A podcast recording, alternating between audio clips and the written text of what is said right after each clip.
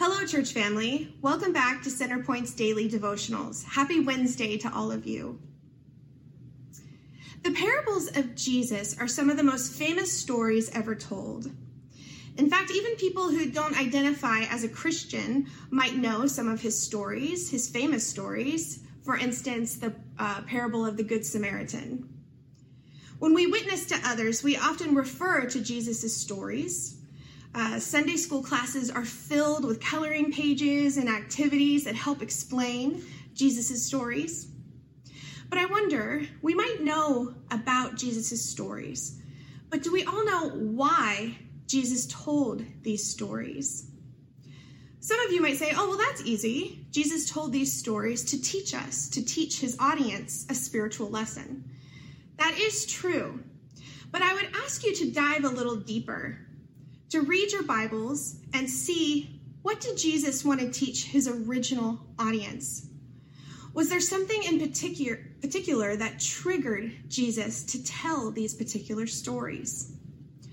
We're going to use Luke 15 as our example today. Luke 15, verses 1 through 32. In those verses, you'll hear about three of his famous parables um, the parable of the lost sheep, the parable of the lost coin, and the parable of the lost son. But have you read the first three verses before you heard these stories?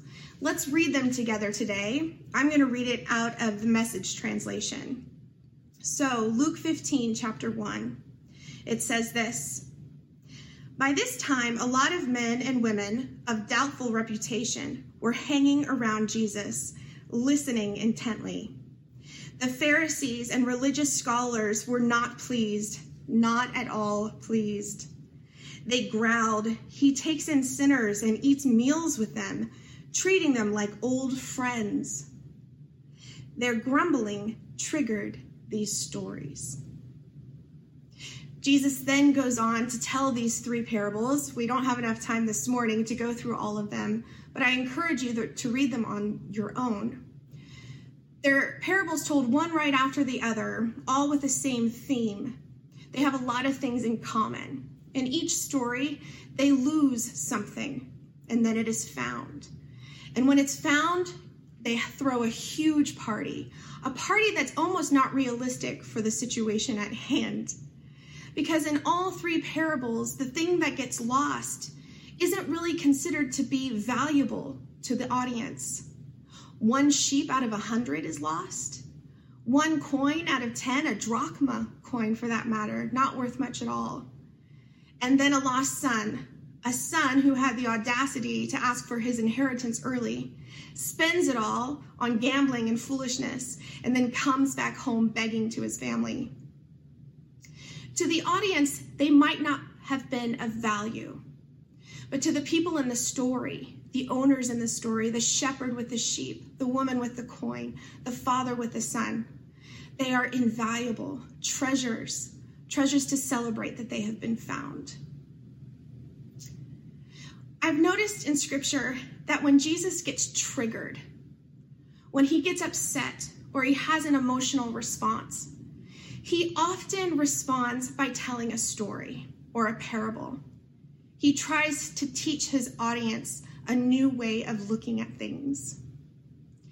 In this case, Jesus' trigger was that religious scholars and Pharisees were trying to say that some people were of less value than other people. That he shouldn't have spent time with these people with a bad reputation. That he shouldn't have treated them like old friends.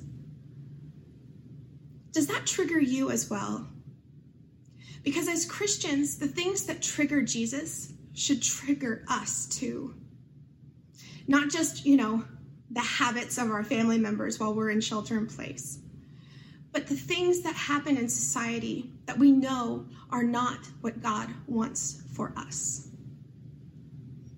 Let's pray together and ask God for help to make sure our heart is aligned with His. Heavenly Father, we're so grateful for Scripture. We're so grateful for Jesus' teachings, his parables, that when he was triggered, when things were said that angered him, that hurt him, that caused his heart rate to go up. He would use that moment to try to teach those around him, to show us a new way of living. God, we know there are times um, that we look down upon people in our community. They might be different people for each one of us.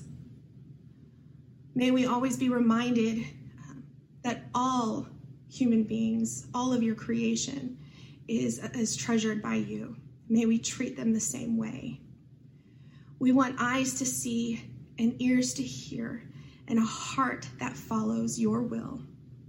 We are so grateful that you stay with us. We're so grateful that you teach us. And for all these things, we give you praise. Amen.